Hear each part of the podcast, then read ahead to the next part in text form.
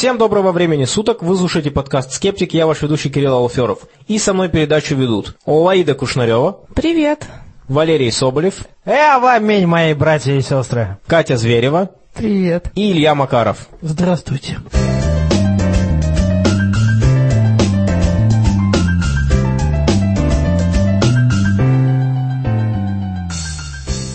Сегодня 13 июня 2014 года. Это не просто 13 июня, а пятница 13. Мы знаем, что значит этот день. Но, тем не менее, этот подкаст создан обществом скептиков. И, кроме этого подкаста, даже в такие времена, когда случается пятница 13, мы проводим регулярные встречи в Москве раз в две недели. Кроме встреч в Москве, мы также проводим встречи в Уфе, Екатеринбурге. И надеемся, что скоро встречи будут регулярно проходить в Санкт-Петербурге. У нас есть сайт skepticsociety.ru. На этом сайте, кроме статей и объявлений выпуска подкаста и других проектов, есть есть форум, куда мы призываем вас регистрироваться, чтобы беседовать там. У нас уже очередной раз была такая неделя, наполненная дискуссиями на тему на тему, поднятой в предыдущих подкастах, и я снова в очередной раз вижу необходимость именно в форуме, потому что найти уже что-то, о чем мы говорили там буквально несколько дней назад, представляется довольно трудным, и это и не процитировать никак, не использовать в каких-то там дальнейших дискуссиях. Так что обязательно регистрируйтесь на форумах, и подписывайтесь на RSS-подписку сайта, потому что все объявления, они прежде всего идут на сайте, и затем все это уже дублируется в социальные сети. Ну а сегодняшний выпуск мы начнем с разбора книги. Э, мы приглашали вас присылать нам э, обзоры книг, но на сегодняшний день пока что никто обзор не прислал. Вот прислали вопрос по книге, попросили нас сделать обзор. И книжка довольно интересная, называется она «1227 фактов, от которых вы обалдеете». Авторы Джон Митчинсон, Джон Ллойд и Джеймс Харкин. И идея этой книги состоит просто в том, что на каждой странице там перечисляются факты. Их там реально 1227. Это собрание фактов от э, некой команды британских любознаек, как написано в предисловии книги.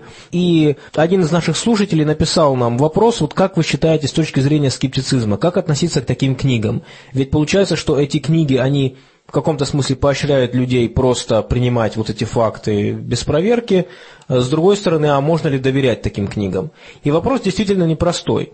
Какого рода здесь факты? Ну, факты здесь вот как раз э, такие вот любопытные, взятые из разных областей жизни, например, там у осьминогов три сердца. Каждое десятое европейское дитя зачато на кровати из Икеа. Или, например, еще такое. Население Земли ежедневно тратит 500 тысяч часов на введение интернет-паролей.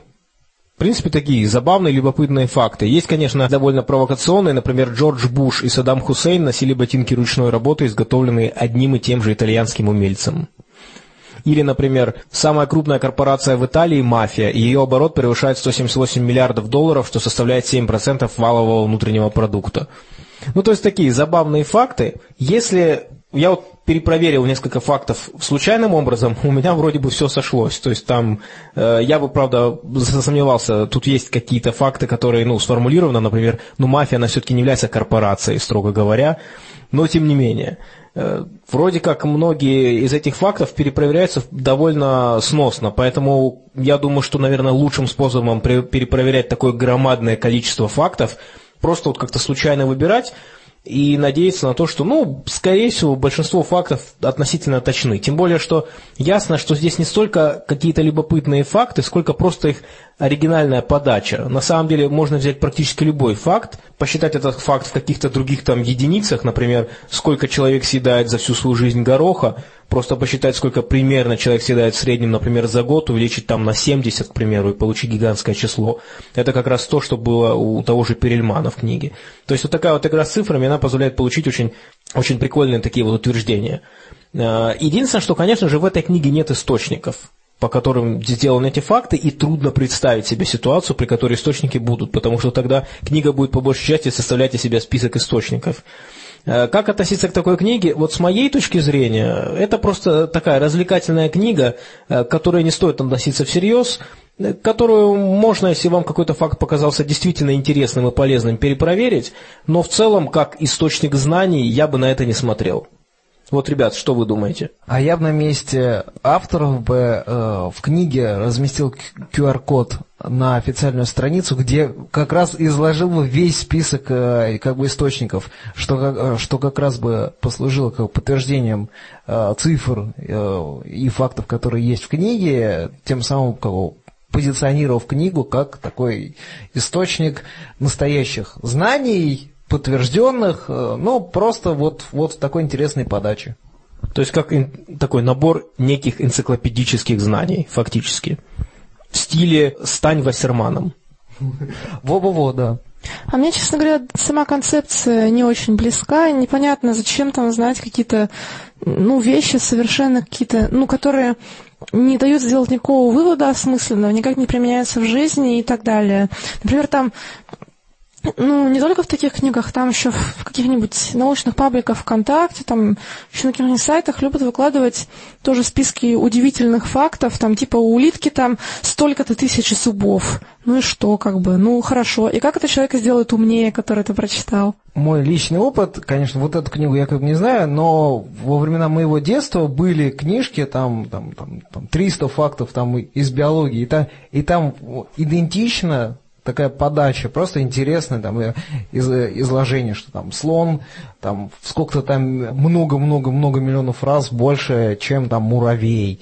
Э, ну, это очень хорошо как воспринимается детьми. Это дает им как представление о, э, ну, это позволяет, о пропорциях. Да, позволяет между, визуализировать да, информацию, пода, подать ее интересно. И, и в целом, как бы для детей, э, например, это быстрая, доступная подача какой-то части материала, который они потом могут соотносить потом э, с дисциплиной как, по ходу изучения. То есть, например, вот эта книженца, она мне реально помогала, начинала, начиная с окружающего мира в начальной школе и, там заканчивая уже где-то на зоологии, ну, она уже как потеряла свою актуальность, при том, что она была, э, она была э, рассчитана реально там на детей там, лет там, 7-10. Не знаю, мне в детстве больше помогали и как бы по учебе как-то, и интерес к науке какой-то поддерживать. И, ну и просто как в качестве какого-то интересного интеллектуального развлечения именно книги, где был какой-то сюжет.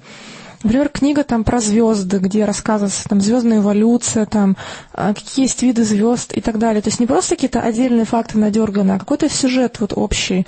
А, то есть где акцент идет не на конкретных цифрах, каких-то данных, которые абсолютно не нужны, человек их сразу забывает практически, как только прочитал, а акцент именно на логических связях между этими данными.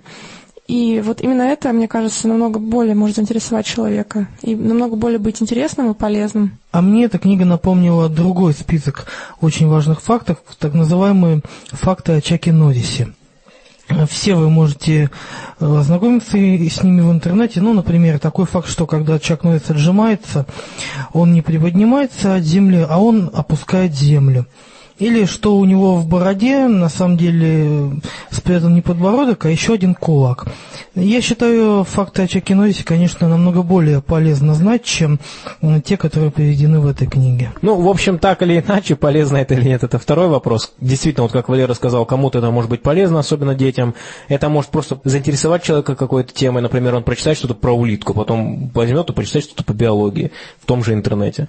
Э, но с точки зрения скептицизма, вот если подытожить, мне кажется, что э, нужно относиться к этой книжке просто как э, к источнику развлечения, и действительно авторам было бы хорошо, а может в каких-то книгах так и... Это же не одна книга, таких книг много, может где-то и сделаны, что источники предоставлены.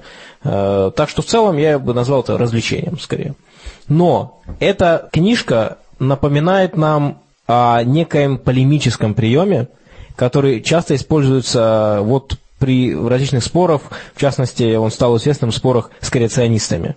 Катя? Да, этот метод называется галоп Гиша. Суть метода заключается в том, что нужно закидать оппонента огромным количеством каких-то маленьких аргументов или вопросов, там, например, 100 свидетельств, подтверждающих молодой возраст Земли, там, или там 50 вопросов дарвинисту.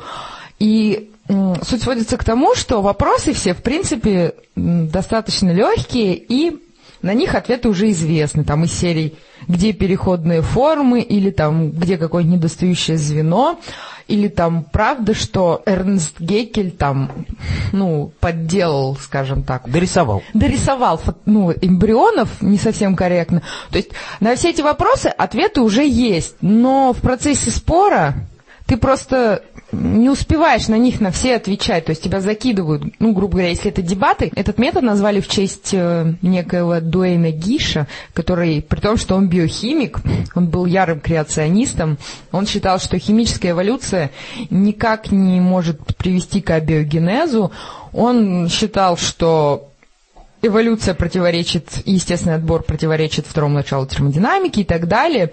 Он был таким ярым спорщиком, участвовал в дебатах, и вот он как раз и закидывал своих оппонентов кучей аргументов вот таких вот, вот мелких, что не давал им вставить 5 копеек, как говорится, и, ну, насколько я знаю, потом уже начали вводить определенные правила, что нужно, ограничивали, вернее, количество аргументов, которые человек может сказать в дебатах, или ограничивали его время выступления. То есть, и вот эта книжка, она чем опасна, что, с одной стороны, ее можно просто читать, вот как развлечение, но нельзя использовать в, в качестве аргументации, потому что факты, там очень много фактов, и их перепроверять можно замучиться на самом деле. И вопрос в формулировках. Обращусь сейчас к примеру, лаиты, то есть там много-много, ну там 100 тысяч зубов э, у улитки. На самом деле это не совсем зубы, э, ни по происхождению, ни, ни по конструкции, но, фу, но функцию вроде как они выполняют зубов, поэтому и, их там условно назвали э, зубами. Поэтому, когда это будет просто пересказываться, это будет в еще более измененной форме потом пересказываться, и потом поплывет дальше там по, по фольклоре, так сказать. Да, дело кончится тем, что улитка поедает людей. И плюс еще к вопросу об этих вот маленьких аргументах, если даже человек умудрится на них ответить, то, в принципе, верующие ему в ответ могут сказать «и что?», потому что эти аргументы маленькие, несущественные, и, по сути, они там ничего такого не доказывают. И на, на львиную долю аргументов вы не ответили, скажут они в конце Да. дебатов. Потому что даже вот э, ограниченное время, например, как формальные дебаты обычно построены, каждому дается 20-30 минут на презентацию своего аргумента. Креационист за 20-30 минут, ну или там любой другой не очень интеллектуально честный спорщик, выдаст там, например, 53 аргумента в пользу своей позиции. Они будут мелкие, в основном это будет попытка создать, проделать брешь в аргументах оппонента. Скорее, Затем- информационный шум какой-то. Да, у у много-много-много-много аргументов, и затем человеку нужно на них ответить. И обычно это делается как? В чем смысл-то? В том, что вопрос задать легко, а ответить на него, как правило, гораздо сложнее. Вот э, кто-то скажет, например, теория эволюции противоречит второму закону термодинамики. Вот, я на это потратил меньше двух секунд. А чтобы объяснить, что нет, нужно ну, потратить минут, наверное, 5, иногда даже 10, в зависимости от уровня аудитории, которую вы рассказываете. А, И получается, что в конце дебатов человек может просто сказать, ну вот смотрите, я дал какие-то аргументы, вот на этот аргумент не было отвечено, на этот не было отвечено, все понятно. И уже когда этот прием известен, конечно, здесь можно выбирать различные стратегии, как э, бороться с этим, с этим подходом. Я вот когда думал, вот что делать, если попадется такой спорщик, мне тогда кажется, что довольно неплохой метод сказать, что да-да-да, вот прям сказать, что нет, нет возможности в таких дебатах отвечать на такое количество аргументов, я бы попросил своего оппонента выделить одно или два доказательства, которые там в пользу своей позиции или против моей позиции, которые он считает основными, и давайте мы их разберем подробно. А я физически не могу ответить на все это. И это уже, в принципе, практически сразу, мне кажется, может дать какой-то эффект, и аудитории может быть понятно, но вообще-то да, действительно. Ну и привести пример, что вот простой вопрос, смотрите, сколько на него приходится отвечать. И в первом ответе, например, выбрать действительно пару моментов, ответить на них подробно. И, э, а, кстати, интересно, что вот этот вот полемический прием, он, э, ну, на самом деле был известен до Гиша, конечно же, просто стал ассоциироваться с ним вот в современной атеистическо-теистической культуре, которая там сейчас противостояние в США вот есть, у них все эти дебаты и так далее. Э, На самом деле прием-то довольно древний, но в этом приеме, что еще интересно, есть такой подспудно как бы аргумент от авторитета, потому что когда человек выдает такое большое количество аргументов, как правило, в разных областях, он создает впечатление, как бы такое, что он эксперт во всех этих областях, что он такой разносторонний человек, который может с уверенностью говорить и про биогенез, и про физику, и про космологию, и про теорию эволюции. Он говорит уверенно, и еще в этих позициях своих оппонентов находит ошибки и большое количество ошибок. Тут еще он не то чтобы выступает экспертом, он просто ведь, получается, иногда задает вопросы. А чтобы задавать вопросы, не надо быть экспертом. И при этом его сложно будет в таком случае обвинить в том, что он авторитетом давит или пытается быть авторитетом во всех областях, потому что он просто спрашивает. Как бы. Ну, некоторые из них не просто спрашивают, а спрашивая, говорят, что и это, конечно же, не может быть так. Либо они... И вот человек сидит, например, в зале, он давно уже не занимался ни физикой, ничем, он не помнит, что такое второй закон термодинамики. Он не помнит, какой первый закон термодинамики. И это нормально, как бы, если человек действительно этим не интересуется, э, он может запросто и не, не помнить уже. Э, и вот ему говорит этот человек, что да, вот теория эволюции, все вот эти ученые, на самом деле все понятно, оно противоречит второму закону термодинамики. Он же не объясняет, в чем закон состоит. Он очень часто даже это не произносит. И человек в зале, который особенно настроен поверить, он такой думает, ну, наверное, он прав, действительно, и все. Мы сейчас разобрали, как этот прием используется во время дебатов, где, в принципе, подкованные люди участвуют, но это встречается и на бытовом уровне. То есть человек, когда какой-нибудь креационист, ну или кто-то около этого, может также начать закидывать вопросами другого человека, который там сторонник э, теории эволюции, и в данном случае ему еще труднее будет отвечать, потому что он не обязан иметь даже элементарных таких знаний, чтобы ответить. Например, он задаст вопрос, а почему современные обезьяны не превращаются в людей? И чтобы ему объяснить, почему это так, нужно объяснять, в принципе, все эти механизмы, и пока вы будете это делать, он задаст вопрос, а почему птицы не превращаются, а почему все остальные, а где переходные звенья? И еще десяток вопросов. Если вы хотя бы на один не сможете ответить, все, будет считаться, что вы слили, особенно в глазах публики, которая будет наблюдать. Ну, я как раз недавно разговаривала со свидетельницей Иеговы, а у нее была такая же тактика, но просто, к моему счастью, она решила разговаривать не ну, вернее, доказывать существование Бога не со стороны физики, скажем так, или там космологии, а со стороны биологии. А я оказалась более подкованной, и поэтому я, я умудрилась ответить на ее вопросы. И, и так, ну и тем самым я ее поставила в тупик и замешательство. Но в принципе я понимаю, что как бы она сама подкована в плане, она знает, что нужно спрашивать, чтобы вот человека поставить в тупик. И прям вот у нее много вопросов. То есть не так, что она думает над, о том, что спросить, а у нее все готово уже вот в таких беседах меня еще немножко иногда расстраивает, что вот вы общаетесь с человеком, он задает вопрос, и вы ему даете объяснение. Он игнорирует ваше объяснение, задает следующий вопрос. А хочется вернуться и сказать, так подождите, то есть вы поняли, да? Вы теперь поняли, что вы понимали неправильно, да?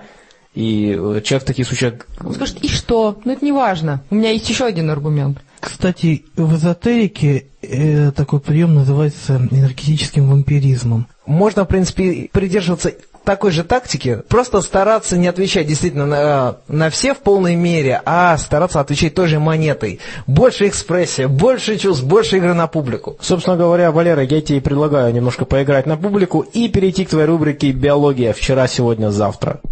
А почти вчера, 500 миллионов лет тому назад, на Земле обитали животные, Э, которые были возможными, как вероятными предками для последующих форм там, э, хордовых, там, начиная там, с рыб и, и более сложных, то есть они занимали вот такую как бы переходную по сложности конструкции место в эволюции, они чуть-чуть сложнее, чем ланцетник и оболочники, а это такие, это самые-самые-самые простые хордовые, э, которые занимают нишу фильтраторов.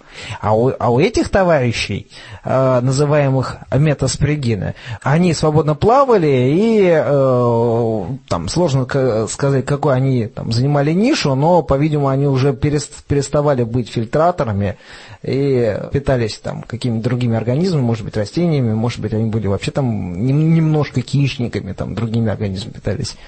А скажи, что такое фильтраторы, и имеет ли это какое-то отношение к э, фильтрам воды? Очень косвенно имеет, в принципе. Оболочники и ланцетники – это организмы, которые либо ведут прикрепленный образ жизни, прикрепляясь к, субстрату и прокачивают через себя а, воду, отфильтровывая разные органические соединения, которые там встречаются, либо они а, периодически свободно плавают, а, там, периодически взрываясь в землю, как это делает ланцетник, оставляя только передний конец, опять же, над грунтом и, опять же, просто пропуская там, через себя воду, как бы улавливая частички пищи, которые встречаются э, в воде. Валера, а что сегодня? А сегодня у нас новость о сексуальной гонке вооружения у жуков-ползунцов.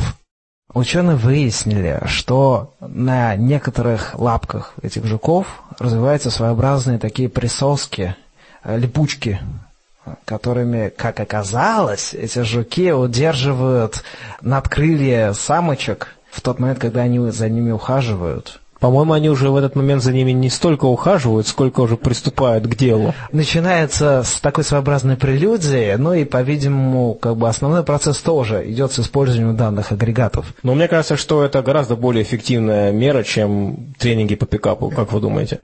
А сегодня, в завтрашний день, не все могут смотреть. Вернее, это могут не только лишь все. Мало кто может это делать. И Валера один из тех немногих. Новая маленькая новость по поводу полиомиелита. А, Составлен прогноз для ряда стран Африки. Очень неутешительный для стран Анголы, Бенин, Чад, Конго, Габон, Мали, Нигер и даже некоторые другие. Для этих стран а, прогноз неутешительный. Э, Вероятно, в ближайшее время мы там можем услышать новости по поводу вспышек полиомиелита. Потому что все эти страны э, в, в списке риска, и там э, профилактика полиомиелита идет все хуже и хуже, а в некоторых странах она уже практически остановилась. То есть речь идет о падении уровня вакцинации? Совершенно верно. Валера, ты нам часто рассказываешь про завтра какие-то очень грустные новости, а у нас есть что-то положительное? Да, возможно, на завтрашнем дне, в который смело посмотрел Валера, будет не только грустные вещи, но и такие веселые, как томатные машинки. А, Дело в том, что автомобильная корпорация Ford Motor и продовольственная корпорация Heinz договорились о сотрудничестве. Дело в том, что Heinz изготавливает известный кетчуп, и у них остаются шкурки от помидорок в результате этого процесса. А, Так вот, и, соответственно, Ford Motor они хотят разработать прочный легкий материал, который будет отвечать самым высоким требованиям, при этом сократит э, вредное воздействие на, на экологию. И этот материал будет изготовлен с использованием как раз этих э, шкурок от помидорок, которые остаются вот после изготовления кетчупа. И слоган этой инновационной идеи «Вы говорите томат, мы говорим том авто». На самом деле Форд и раньше активно работал над созданием пластмасс на растительной основе и использовал в этом процессе органику, э, соответственно, пищевого происхождения. А в чем вообще необходимость подыскивать какие-то альтернативные источники материалов? Просто основной источник э, для э, производства пластмасс, источник материала, это нефть, углеводороды, которые ископаемые. И разработка альтернатив – это одна из самых передовых сейчас э, областей науки, и, и очень интересно, что для реализации некоторых проектов прям используются отходы пищевых производств, с получением какого-то там продукта, который будет потом ездить в наших машинках. Бардачок окажется там сделан там из, из томата, там, из томата сои, там еще что-нибудь. Друзья, как вы думаете, какая связь между альпинизмом и религией? Вот я сейчас вам расскажу немножко об этой теме. Если вы альпинист, вы знаете, что высочайшая вершина мира Эверест уже была много раз покорена большим количеством людей, хотя на самом деле смертность альпинистов по-прежнему высокая, надо сказать, при покорении этой горы. И кажется, что, значит, любые остальные вершины, они доступны для нас. И если мы очень захотим, мы можем забраться на любую гору. Даже на Олимп? Даже на Олимп. Так кажется. Но на самом деле это не так. Гора, вершина которой осталась до сих пор непокоренной, это вершина горы Кайлас. Кайлас – это гора на юге Тибетского Нагорья. Она в своем регионе самая высокая.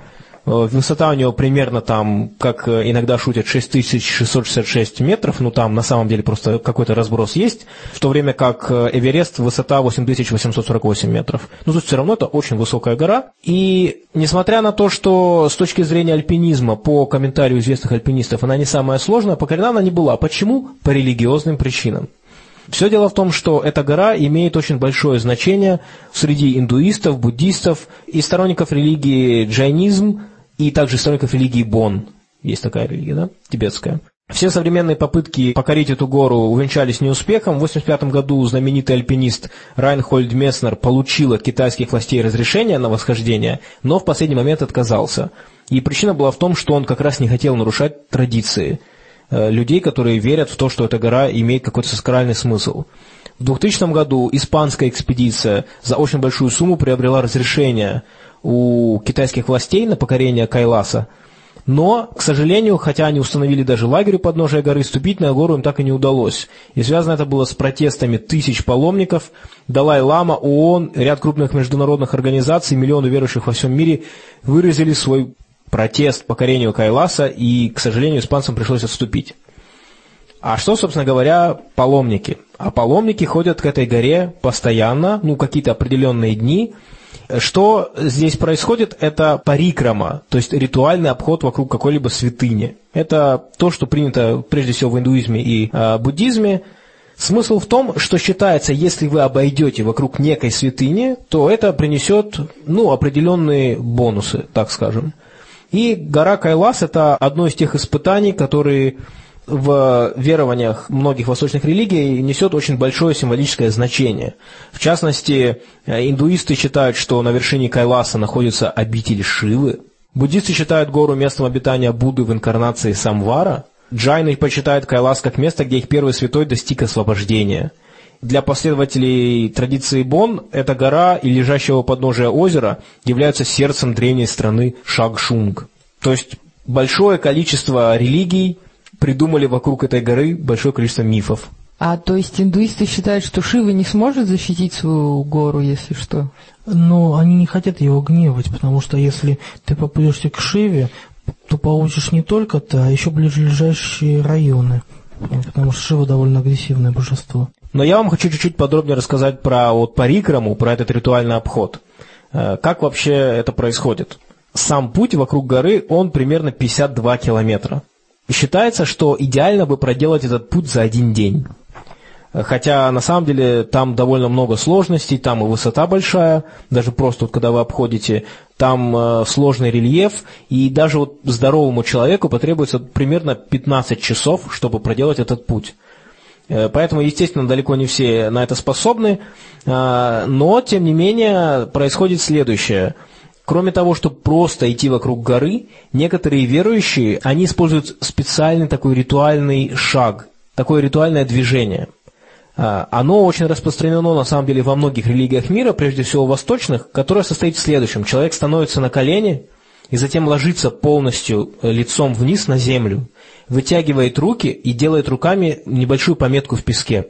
Затем он встает снова на колени, читает молитву, на коленях подползает к той пометке, которую он сделал, снова ложится, снова протягивает руки, делает следующую пометку. И вот таким образом некоторые паломники обходят эти 52 километра, и этот путь у них может занимать до 4 недель. То есть месяц люди вот так вот паломничеством занимаются вокруг горы. Есть еще одна деталь, которая мне показалась забавной. Дело в том, что у разных религий немножко разные правила ритуала.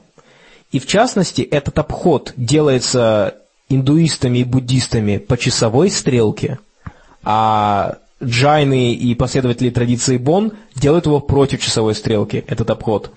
И я вот представил эту картину, когда идут паломники, и навстречу им идут другие ползут. паломники.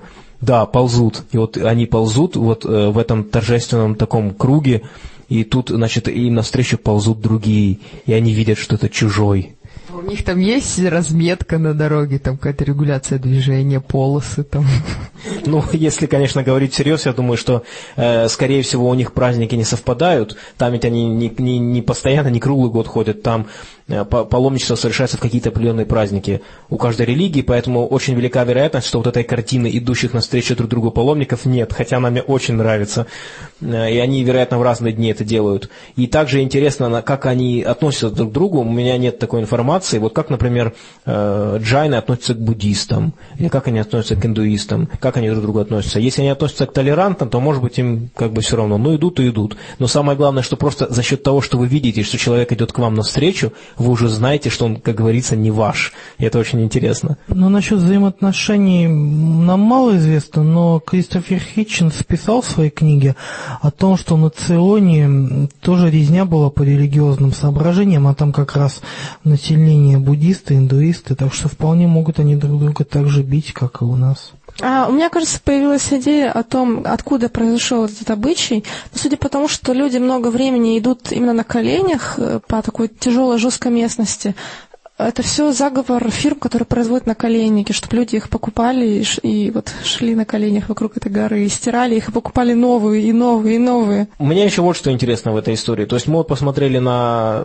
с точки зрения вот такой вот какой-то романтики, может быть, немножко даже э, можно представить это как такое что-то фееричное, когда вот эти вот паломники идут вокруг горы, и я могу представить, как это торжественно, как это ощущается как нечто глубокое и значительное людьми, которые вот в этом участвуют.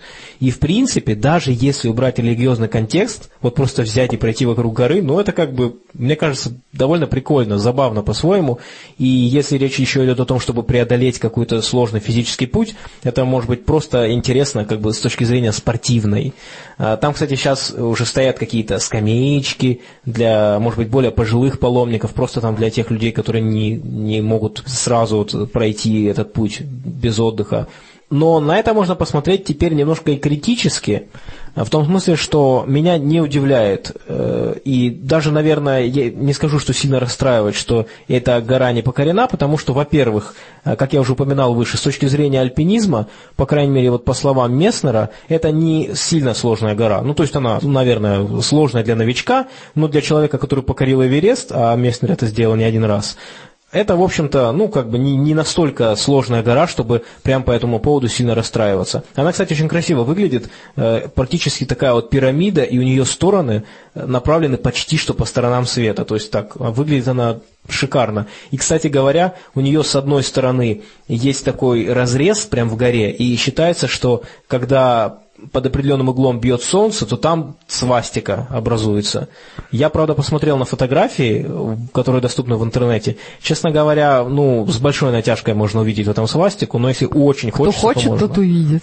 Так вот, то, что альпинисты, мало того, что не сильно, может быть, прям хотят забраться, кроме разве что из принципа на эту гору, они, кроме всего прочего, просто хотят с уважением относиться к людям, которые в это все верят, потому что это чужая культура.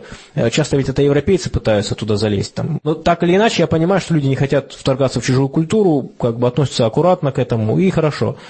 А, Другое дело, что вот на примере такого вот центра разных религий, ты видишь, насколько они не могут договориться даже по самым простым вещам. Что на этой горе? В какую сторону нужно идти? По каким дням? Ну, то есть, вот религии, которые считают, что они правильно описывают мир, они даже не могут договориться, по часовой стрелке надо идти или против часовой стрелки надо идти. Там обитает Шива, или там кто-то еще обитает, или вообще никто не обитает, или эта гора сама по себе магическая.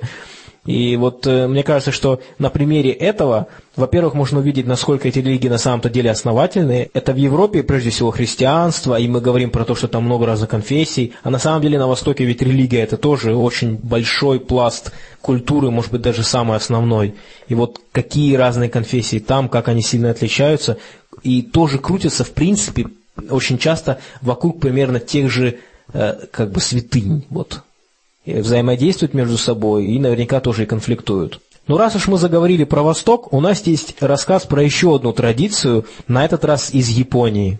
Илья? Как известно, Япония довольно загадочная и любопытная страна.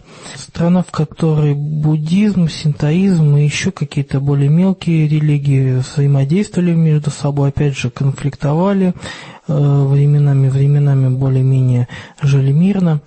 Я хочу рассказать про одну странную для западного человека с- традицию. А Японская традиция самомумификации под названием Сокушин-Бутсу уходит с корнями в древность. Впервые упоминается это в IX веке. Основатель данной традиции – некий священник по имени Кулкай. А В чем суть? Здесь э, идея самоистязания, которая ведет к просветлению, и тут она приобретает поистине ужасную форму, ну, по крайней мере, для современного человека. Это процесс, при котором человек в течение нескольких лет, по сути, уничтожал самого себя. Сначала он должен был в течение тысячи дней соблюдать строгую диету, в которую входили в основном только орехи, семена, там немножко каких-то круп. Это было необходимо для того, чтобы полностью иссушить организм. Ну, при этом, разумеется, еще и физической активностью монах занимался. Он должен был полностью избавиться от жира, потому что иначе организм ну, после смерти начнет разлагаться. Э, он избавляется от этого жира, потом начинает э, пить некий ядовитый чай из сока дерева уруши. Этот сок используется обычно для лакировки поверхностей. То есть человек вот в свой организм начинает погружать вот какие-то вот эти яды, которые, ну, опять же, продолжают его медленно, но верно убивать. Процесс этот занимает, кажется, еще тысячу дней, то есть примерно весь процесс вот этого самоубийства занимает около 10 лет у монаха. Он продолжает, опять же, потреблять эм, там какие-то еще вещества. Он делает это в том числе для того, чтобы его тело стало достаточно ядовитым, чтобы в нем не могли завестись никакие личинки. Потом он запирается в специальном ящике, очень узком, э, где монах может сидеть только в позе лотоса и, в принципе, не может даже двигаться. Остается небольшое отверстие, куда просовывается трубочка, чтобы он мог дышать. И внутри ящика еще ему дается колокольчик, который он должен ну, где-то раз в сутки звонить, чтобы другие знали, что он все еще жив. Понятно, что очень скоро колокольчик перестает звенеть. Через какое-то время тело открывают. Ну и в основном, конечно, там находили уже разложившийся труп. Однако до сих пор в Японии вот в специальном музее можно найти несколько десятков вот таких мумий. Тут на картинках они выглядят ну, довольно жутко, как в принципе мертвое тело выглядит. То есть э, здесь только череп, не остатков кожи, ничего такого. Для чего они это делали? Считалось, что таким образом они достигают просветления, а также они, по сути, себя приносят в жертву. То есть, если вот он прошел весь этот обряд правильно, да, то есть не просто умер и разложился, а вот превратился в мумию. Во-первых, он достигает состояния Будды, то есть уже может общаться с потусторонним миром. К сожалению, с миром живых уже вряд ли ему удастся пообщаться. И таким образом он уберегает вот область, допустим, в провинцию, в которой вот он находился, от всяких бед, там, неурожая, еще каких-то таких вещей. То есть здесь у нас, с одной стороны, мы видим вот эту идею очищения через самоистязание, как у многих сектантов, э, там, не только на Востоке, но и вот и у нас, и на Западе, а также вот эту идею, опять же, магического преобразования мира путем жертвоприношения. В данном случае, конечно, люди приносили в жертву не других людей, а самих себя, но в любом случае это достаточно жутко. У них существовал еще внутренний статус – Конечно же, достигли вот такой самомумификации далеко не все, но достигали, и это считалось большим успехом. Но даже если вы не достигали, просто за то, что вы пробовали, вы все равно относились с большим уважением. И, соответственно, я думаю, что в, этой, э, в этом сообществе была такая очень социальная мотивация вот тоже пройти по этому пути.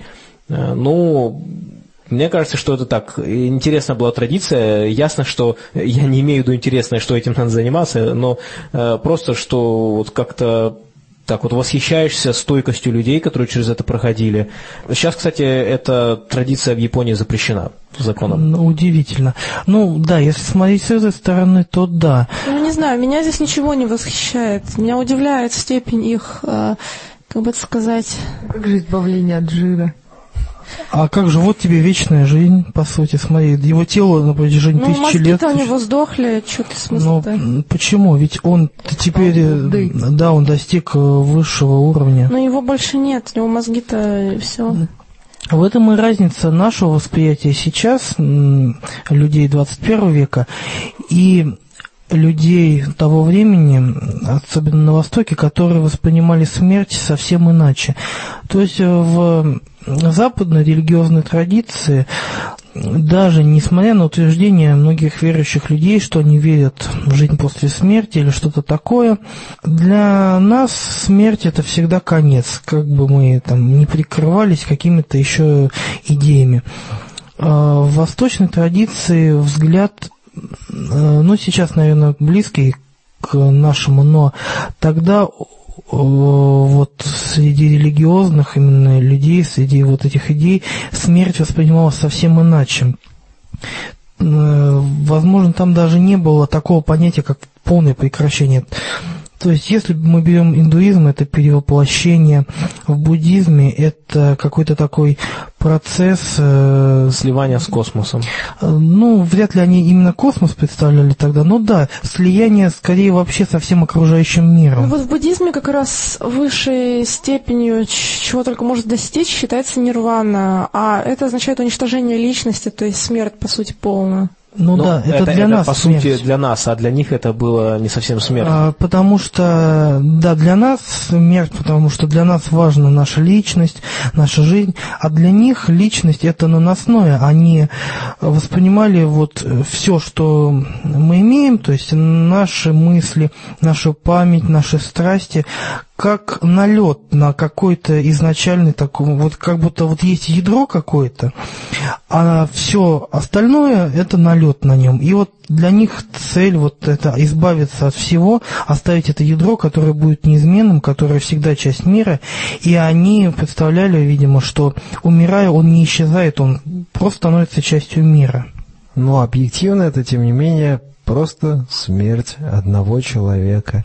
И я все-таки позволю себе, себе немножко не согласиться с тобой, Кирилл, потому что э, что у обычных сект что у этих культов и там, и там гибель людей, то есть вот как классический как бы докинзовский как принцип вируса мозга, это приводит к тому, что человек принимает неверные, неадекватные решения и убивает либо там себя, как вот мы в этом случае видим, либо, а то и убивает и себя, и других, там всякие крестные походы, ну, то есть, как бы... Вот... Не-не, я согласен, я, безусловно, безусловно, если смотреть на это с точки зрения именно такой гуманистической, ясно, что это ужасно, что люди жили в такой традиции, когда их целью было фактически умереть правильным образом. Причем не, только, не просто умереть, а перед этим несколько лет подвергать себя ужасным пыткам, по сути, умирать ужасной смертью в ящике, в котором ты можешь пошевелиться. По сути, да, на протяжении десяти десятка лет.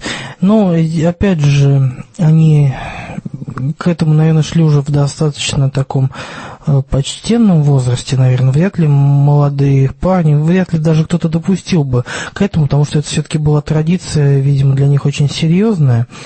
И неподготовленного кого-то отправлять на это, но это будет просто самоубийством. Тут э, такое растянутое во времени самоубийство, а это было бы... не будет самоубийством. Ну, я Нет, только что ну, сказал. Тут отношение важно человека да. к этой смерти. То есть э, человек может чувствовать боль и получать от этого радость. А, да, в, вос... в восточной традиции, вот именно в Японии в те времена, смерть это тоже определенный культ был. Возможно, это связано с условиями жизни, потому что Япония тогда была раздираемая постоянными гражданскими войнами, и в принципе э, выжить там это было удачей.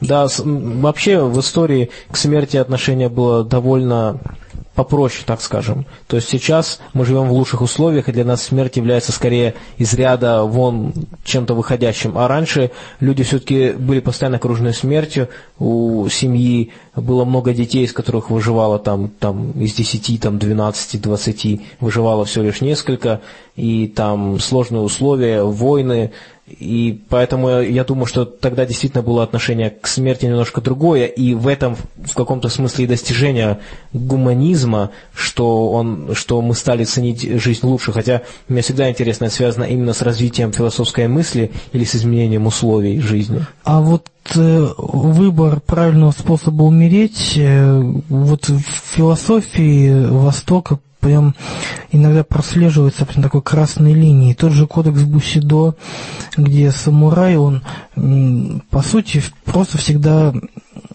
ждет подходящего момента и подходящего способа, как умереть. Для него важно будет именно, как он погибнет. То же самое было и у викингов, вот эта идея погибнуть с оружием в руках. Наверное, просто условия такие. То есть люди понимали, он все равно, скорее всего, скоро отправится на тот свет. И было важно там, как именно в последний момент вот он будет себя вести и чувствовать. Это интересный механизм преодоления страха смерти. Что мне вот в этом нравится, вот я вот думаю, вот что все-таки, почему я говорю, что вот даже вот в этом самой мумификации, вот как мне кажется, я вот не побоюсь такого слова, есть что-то благородное. И, и здесь я бы сказал следующее, что интересно, что люди вот именно, вот, как ты говоришь, вот так вот относились к смерти. То есть, опять-таки, это не переложимо на наши сегодняшние реалии, но с точки зрения э, вот того, что люди не боялись смерти и спокойно смотрели вот на нее, это, ну, так, интересно. И в современной научной фантастике встречаются э, каких-нибудь там сериалах вот такие расы, которые как раз ценят э, смерть с благородством, еще что-то такое. И поэтому э, как вот такой механизм преодоления страха, это интересно. По-моему, это отвратительно, и ни капли благородства здесь не вижу. Нет, здесь есть благородство в том, что он жертвует своей жизнью для того, чтобы обезопасить там свое селение от каких-то злых духов. То есть, опять же, в рамках культа придумывается оправдание, но объективно мы понимаем, что это безрассудно и это, это, это глупо. Да, да, но опять-таки, вот э, просто именно, если смотреть именно в контексте, а не вне контекста, то э, очень понятно, почему это ценилось. Вот что я хочу сказать. Да, мы... я, я здесь я не в том, не, не, не хочу, чтобы меня поняли, что я выражаю мнение, что как это классно, там давайте все так делать. И мы не призываем никого да. к суициду. И просто речь идет о том, что если именно смотреть на эту культуру на такой, какая она была, то в этом можно увидеть благородство именно с точки зрения этой культуры. И с точки зрения того, что люди смело смотрели э, в глаза смерти, по-видимому, действительно, потому что у них другого выбора и не было. Вот по поводу отношения человека к смерти, культурный это или вот такой житейский аспект, просто я думаю, это житейский аспект, когда ребенок с самого детства привыкает, что вокруг кто-то постоянно умирает – так же, как мы сейчас привыкаем к тому, что нужно ходить в магазин. И для них это нормально. Это так же, как, например, деревенские люди и вот старшее поколение, которые живут в деревне, оно относится к смерти проще. Там бабушки, которые...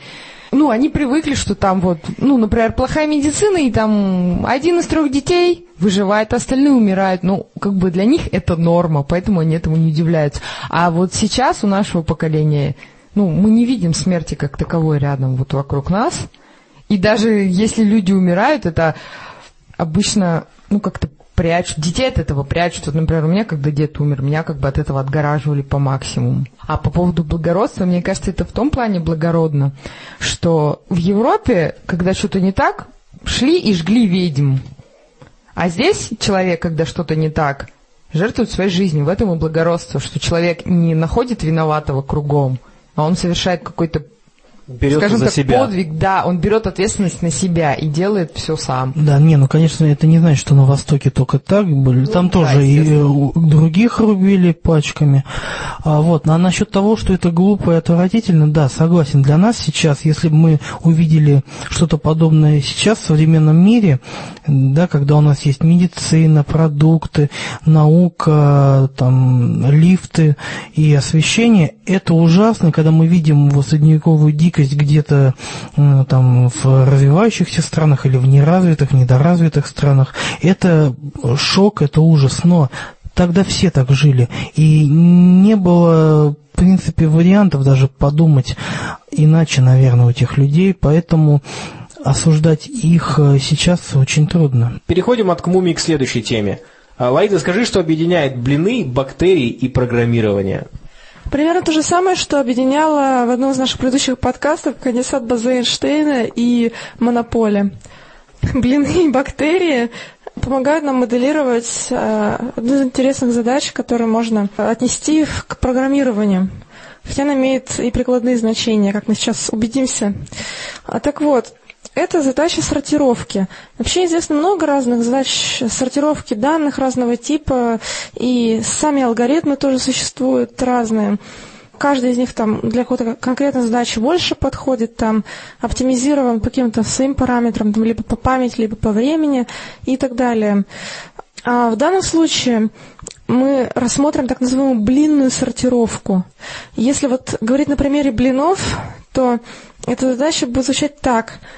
Вот у нас есть, значит, какое-то количество блинов, они положены друг на друга. Все они разного размера, но одинаковое в них то, что одна сторона у каждого блина румяная, а другая подгоревшая. И они могут быть положены как угодно, нам нужно их рассортировать так, чтобы они стали башенкой, большие блины внизу, маленькие наверху, и у всех подгоревшая сторона была, например, внизу. Ну, соответственно, уже можно вообразить, что под блинами могут метафорически подразумеваться любые данные, у которых есть, соответственно, характеристики, а, которые можно там интерпретировать как размер и как вот бинарный переключатель, там, какой стороной он лежит. Ну, соответственно, я описала саму постановку задачи, что нужно сделать, э, когда мы осуществляем блинную сортировку. А теперь нужно как-то вот алгоритм вывести, который будет это автоматически делать. Как вы думаете, вот кто может хорошую блинную сортировку сделать? Ну, у меня бабушка печет блины, хорошо их так вот сортирует потом. Нет, на самом деле, кроме бабушки, также хорошими сортировщиками блинов являются бактерии. Ну, правда, здесь роль блинов играют участки ДНК этих бактерий. Дело в том, что а, когда ну, известно, что бактерии, они мало живут, быстро делятся, поэтому у них очень быстро происходит такая эволюция локальная. Очень часто происходят мутации, и они развиваются в разных направлениях дальше. За разумный срок можно это зарегистрировать. Соответственно, одной из самых частых мутаций является переворот в молекуле ДНК, что можно иллюстрировать переворотом вот этого самого блина. Так вот, каким образом можно заставить бактерии сортировать эти блины? А таким, что можно взять какую-то колонию бактерий и антибиотик, который, соответственно, убивает эти бактерии. Потом внедрить им ген, который э, дает им устойчивость к этому антибиотику, но внедрить его не в первозданном виде, а разбитым на несколько кусочков, некоторые из которых будут перевернуты. После того, как мы это сделаем, в дальнейшем можно вот эту колонию бактерий оставить саму по себе, время от времени из нее выбирать каких-то представителей и швырять их в среду с антибиотиком. Смотреть, что с ними произойдет. Если в результате мутации этот ген все еще не рассортировался так, как он был изначально, то бактерии погибают. Но когда много-много-много поколений уже сменится, в итоге случайным образом возникают те бактерии, которые выживают в антибиотике, и у них, соответственно, этот ген уже выстроен нормально. Ну, то есть нужно, я еще раз акцентирую внимание на том, что участки гена, они перемешаны и между собой, и инвертированы этим переворотом. Ну, то есть идея в том, чтобы просто по процессам естественного отбора выработать этот алгоритм. Интересно, да, но одна задача просто его выработать, а другое дело э, выработать оптимальный алгоритм. Вот что еще интересно. Ну да, но это просто вот такая, опять же, иллюстрация интересного моделирования одних задач процессов совершенно другими. Но на самом деле здесь к помощи реальных бактерий прибегать не обязательно. Есть такое понятие, как генетические алгоритмы, когда с помощью компьютера моделируются процессы, похожие на эволюционные, где у нас там есть какие-то наборы данных, э, в них будут случайным образом вот эти изменения происходить, и, соответственно, отбираться те, которые больше подходят нашим критериям постепенно. Ну, в данном случае здесь критерий – это устойчивость к антибиотику. Ну, а в компьютерном моделировании можно, соответственно, описать как- как-либо. Определенная конфигурация вот этих вот условных блинов. Ну да. Перед одной из встреч мы просили наших скептиков написать нам вопросы или аргументы верующих, которые поставили их в тупик. Вот в ходе беседы в нашей группе одна девушка по имени Нина спросила, интересно, что же может заставить человека отказаться от своей веры, особенно если она многое дает и приносит удовлетворение. Это же как добровольно отказаться от наркотика, который не вредит здоровью. Что же вы думаете? Ну, я бы сразу поспорил с тем, что этот наркотик не вредит здоровью. То есть, несмотря на то, что мы можем представить себе безобидные верования человека, там В домовых? ну да, что-то такого рода. Очень редко эти верования удается сдержать в границах, ну, не влияния на что-то серьезное. Сегодня человек верит в барабашку, а завтра этот человек, может быть, там не пойдет к врачу или э, расскажет кому-то, что не надо идти к врачу. Или самому мифицируется. Ну, просто человек может не осознавать, что он приносит вред себе. Да, совершенно верно. Кстати, очень трудно бывает убедить э, человека, что смотрите, вы принимаете решение на основе ну, вот, того, что не имеет доказательств, но поскольку человек уверен, что те доказательства, которые у него есть, они настоящие, то ему кажется, что он делает все правильно. Мы сейчас рассматриваем человека, который привержен э, религиозной вере или просто верит во что-то сверхъестественное? Ну, вопрос не упоминал конкретику, Да. я думаю, что не важно.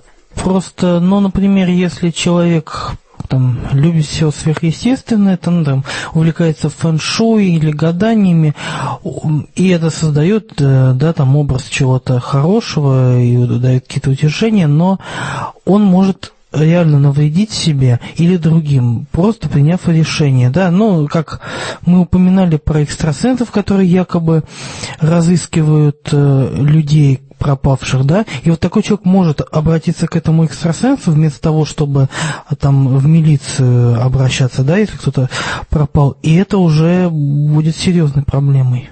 Но мы немножко сейчас говорим, даем такие отрицательные аргументы о том, почему это может быть плохо.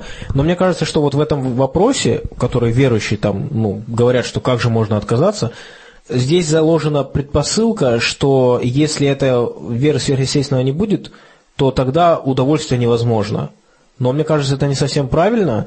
И вот когда я вижу, люди приходят от веры во что-то к атеизму, даже вот я, например, не испытывал каких-то там, у меня не было плохого опыта религиозного, меня никто там не обижал в церкви, э, я не отказывался сам от какого-то такого лечения, что я потом оказался покалеченным на всю жизнь, так по мелочи, как, наверное, многие из верующих людей там не всегда принимают таблетку, потому что считают, что они должны помучиться. Знаете, как в религии часто считается, заболел, значит, ты нагрешил, не надо пить таблетку.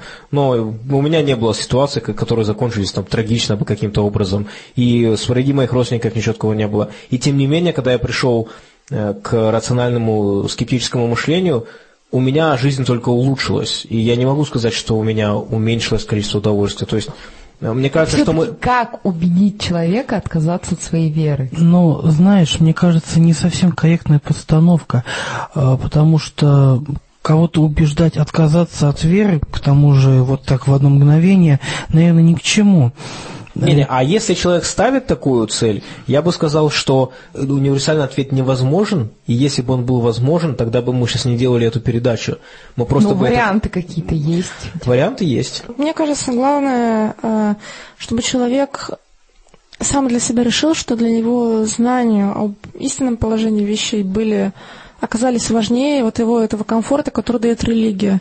Если он вот сам внутренне так начал быть честным с собой, то волей-неволей, если он при этом обладает любознательностью, или если кто-то другой вот ему подкидывает информацию к размышлению, он будет исследовать все эти темы, и в итоге придет, скорее всего, к тому, что его религия является необоснованной. Ну, Тут э, важно, наверное, до человека донести просто вот одну мысль, что когда ты чего-то хочешь, да, или во что-то веришь, оно не становится реальностью от этого. И это как раз то, м, вот, в чем обычно убеждают вот сторонники эзотерики и всего такого, что вот наши мысли становятся реальностью и прочее, но на самом деле все не так.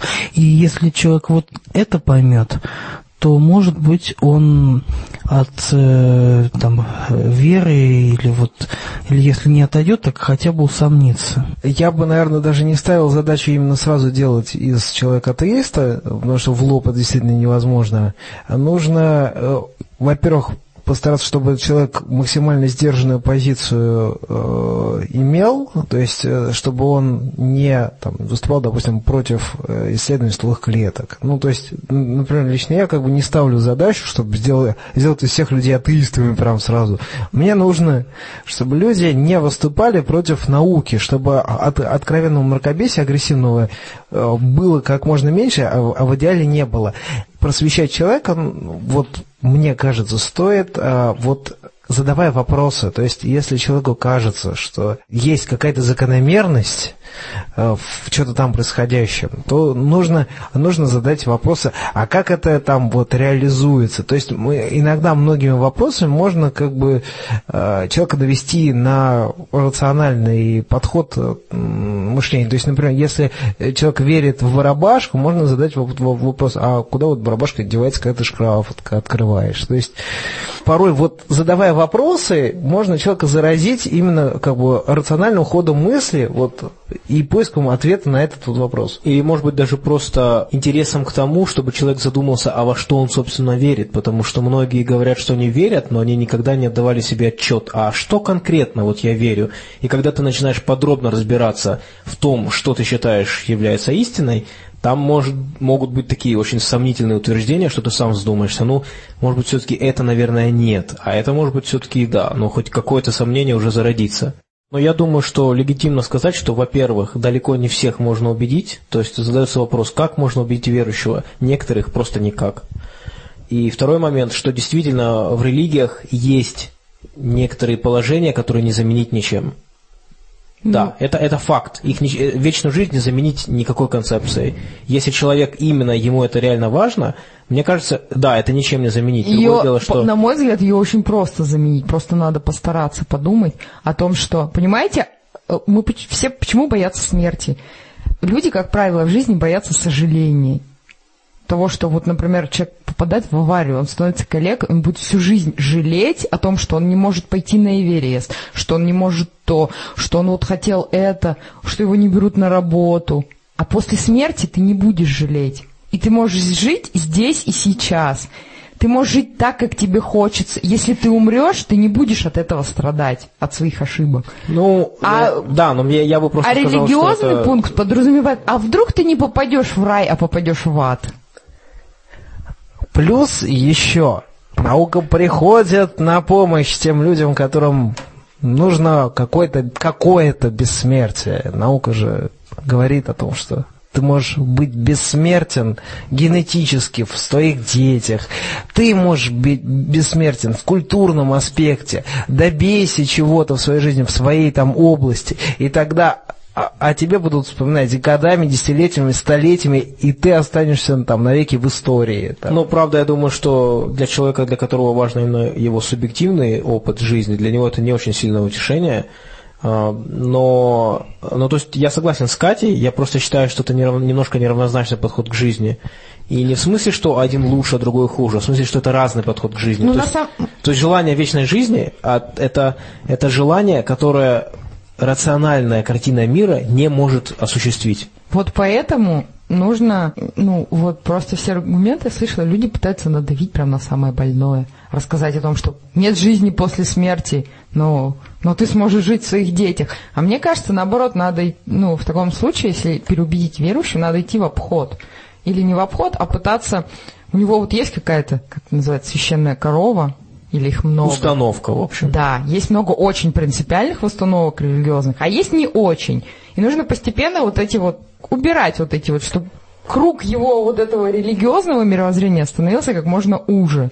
И постепенно будет все меньше и меньше и меньше, а потом, ну вот как лично у меня было, я не ну, отказался от религии не потому, что мне сказали, что вечной жизни нет, или там, что рая нет, а это как бы потом уже пришло, когда я поняла, что да, действительно, ну, религия лжет. И тогда ко мне пришло уже осознание вот этих всех фактов, которые сидят в голове, что мы смертны, что души нет и так далее. Это лучше оставить на потом, грубо говоря. Ну, и я хотел бы завершить вот это обсуждение тем, что мне кажется, когда человек оказывается в ситуации, вот как мы говорили, когда он остается один на, на один с реальностью, и у него впереди нет какой-то вечной жизни или каких-то сверхъестественных существ, которые следят за ним, и где все под контролем, э, наша психика может придумать немало механизмов для того, чтобы вполне адекватно преодолеть этот момент. У кого-то это происходит легче, у кого-то сложнее, но я обращал внимание и на своем опыте, и на опыте других людей, что этот вакуум на самом деле заполняется. И заполняется он довольно быстро, потому что интересы человека начинают резко меняться, он начинает обращать внимание на другое, и выясняется, что оказывается, это может быть, он раньше и не жил, он и не думал никогда об этих вопросах вот по-настоящему. Вот и теперь перед ним впервые ставятся такие вопросы, и начинает ими заниматься. Я еще хотела добавить по поводу когнитивных ошибок. Мне кажется, многим верующим нужно просто ненавязчиво рассказывать о каких-то когнитивных ошибках. Вот смотри, как наш мозг ну, какой он бестолковый, как он неправильно интерпретирует происходящее. Так раз показать, два показать. А потом, может, человек запомнит, и у него уже в следующий раз, когда он на него снизойдет религиозное откровение, он поймет, ага, а это мозг меня обманывает. Ну, как, например, то есть он накапливает знания о том, как работает его голова, его будет уже сложнее обмануть. А сейчас мы переходим к рубрике, где мы зачитываем ваши письма. Мы уже и на форуме, и в самом подкасте призывали вас присылать нам письма, где вы можете рассказать нам и слушателям о том, как вы стали скептиком, атеистом, как складываются ваши отношения с родственниками, которые продолжают придерживаться верований. А, и вот нам пришло интересное письмо от Дениса, в котором он рассказывает, как он стал скептиком. К скептицизму и атеизму я пришел вопреки всему. Когда мне было три года, мои родители стали свидетелями Иеговы. С тех пор религиозное мировоззрение пропитало все аспекты жизни нашей семьи. Хотя я и не был особо верующим, я не хотел ранить чувства родителей, и поэтому нехотя, но участвовал в религиозной деятельности местного собрания свидетелей Иеговы. Надо отдать должность свидетелям Иеговы, они умеют пудрить мозги. Их книги, особенно те, что затрагивают науку, сделаны так, что человек, не разбирающийся в вопросе, поверит авторитетным ученым и неопровержимым фактам, приведенным там. Все изменилось, когда я уехал в другой город на учебу. Появилось больше свободного времени и меньше влияния со стороны верующих родителей – я стал интересоваться теорией эволюции, но теперь для этого использовал не издания свидетелей Иеговы, а интернет и научно-популярные книги. Я заметил, что синтетическая теория эволюции имеет мало общего с той теорией эволюции, что свидетели Иеговы развенчивают в своих книгах. Познакомившись с настоящей теорией эволюции и ее доказательствами, я понял, что эволюция – научно доказанный факт. После этого я стал критически пересматривать все учения организации и нашел множество несостыковок в датах и событиях – я убедился, что вся их нумерология яйца выеденного не стоит. Но ну, а последний гвоздь в крышку гроба моей и так слабенькой веры забила книга «Бог как иллюзия» Ричарда Докинза. После ее прочтения я стал убежденным атеистом. Как изменилась моя жизнь?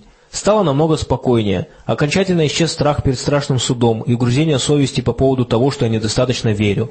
Теперь я не верю. И понял, что вера – плохая замена фактам. Конечно, появились и проблемы. И отец и мать слепо и упрямо верят. По их словам, мудрость людей – глупость перед Богом. Поэтому они остаются глухи к каким-либо доводам. Главная проблема – устав организации. Вероучения очень уязвимы для грамотной критики, поэтому с бывшими членами запрещено разговаривать даже членам семьи. Поэтому я не стал демонстративно заявлять о своих новых взглядах. В этом есть какая-то трусость, но сейчас я подпольный атеист. Я пока не хочу терять свою семью из-за этого, но, судя по последним событиям, рано или поздно это произойдет. А, большое спасибо, Денис, за то, что вы поделились своим опытом.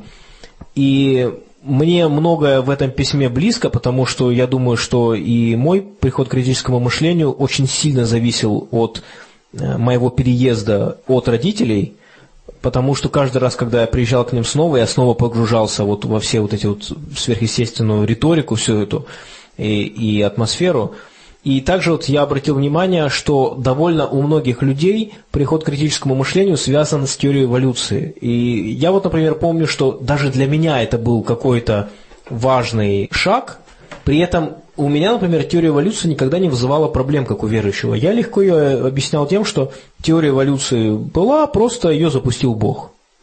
Но я думаю, что важность, это тут просто моя гипотеза, важность теории эволюции состоит в том, что это очень критикуемая религией теория, и когда ты узнаешь, как она на самом деле работает, когда ты видишь, как изящно все объясняется, вот э, разнообразие видов теории эволюции, и когда ты видишь, что риторика против теории эволюции, она примитивна и поверхностна, мне кажется, здесь зарождается сомнение во всем остальном. И ты понимаешь, что если они так перевирают нормальную научную теорию, скорее всего, проблемы есть и в других утверждениях. Ну, и хотелось бы отдельно вот сказать по поводу того, обязан ли атеист говорить о том, что э, он э, атеист. И вот здесь э, Денис пишет, что он подпольный атеист, и что в этом есть какая-то трусость. И я, честно говоря, Денис, с этим не согласен. Я не считаю, что в этом есть какая-то трусость. В этом есть как раз рациональное зерно. И если человек не верит в Бога, а его семья верит – я не считаю, что человек обязан говорить. Здесь нужно очень аккуратно взвешивать, понимать, какой будет эффект и зачем он нужен. А зачем принципиально говорить, что вы атеист? Ведь бывают люди в гораздо более тяжелом положении. Представьте священника, который в середине жизни понял, что он атеист. И у него вся карьера священника, его семья связана со всем кругом вот, верующих, это его друзья, все в этом. А, и он не, я не считаю, что человек может, если должен, если он не готов – говорить, что он атеист, ломать свою жизнь, ломать жизнь своих близких. То есть это должно быть индивидуальным решением. Я призываю вас не ощущать чувство вины или что вы проявляете трусость. Я считаю, что это не так. То есть а, просто так э, рубить с плеча не нужно, и нужно понять, зачем вы это делаете. Например, если у вас возникают серьезные конфликты на тему веры, то, вероятно, тогда следует сделать этот шаг. Если вам удается жить со своими родителями нормально, там особо не поднимать эту тему, или она не влияет как-то на вашу жизнь, может быть, это и не нужно делать. Решать вам. Это ваше должно быть э, осмысленное решение, мне вот так кажется. Вообще хотелось бы выразить особое уважение стойкости э, Дениса, человек, который вырос в такой среде, находясь под, под постоянным давлением, тем не менее смог сохранить критическое мышление и сам без посторонней помощи, насколько я понимаю, дойти до вот до адекватного взгляда на мир, и человек при этом не готов пожертвовать своей семьей ради убеждений, что тоже важно, потому что мы можем наблюдать, когда люди из-за каких-то идей жертвуют отношениями с близкими, и этого действительно не стоит делать. Так что, уважаемые слушатели, пишите обязательно ваши письма, и мы будем зачитывать их в эфире. Я считаю, что это очень важно для того, чтобы другие люди, которые находятся в той же ситуации, узнали, как это бывает, какие проблемы бывают, как к ним подходить. И я считаю, что довольно серьезные проблемы. Это как раз то самое главное, с чем человек сталкивается, когда он приходит к критическому мышлению, а его окружают люди, которые не могут его разделить. Ну что ж, на этом наш сегодняшний выпуск подходит к концу. Всем спасибо за внимание. Ешьте блины и ни в коем случае себя не мумифицируйте. Желаем вам смело смотреть в завтрашний день. До свидания.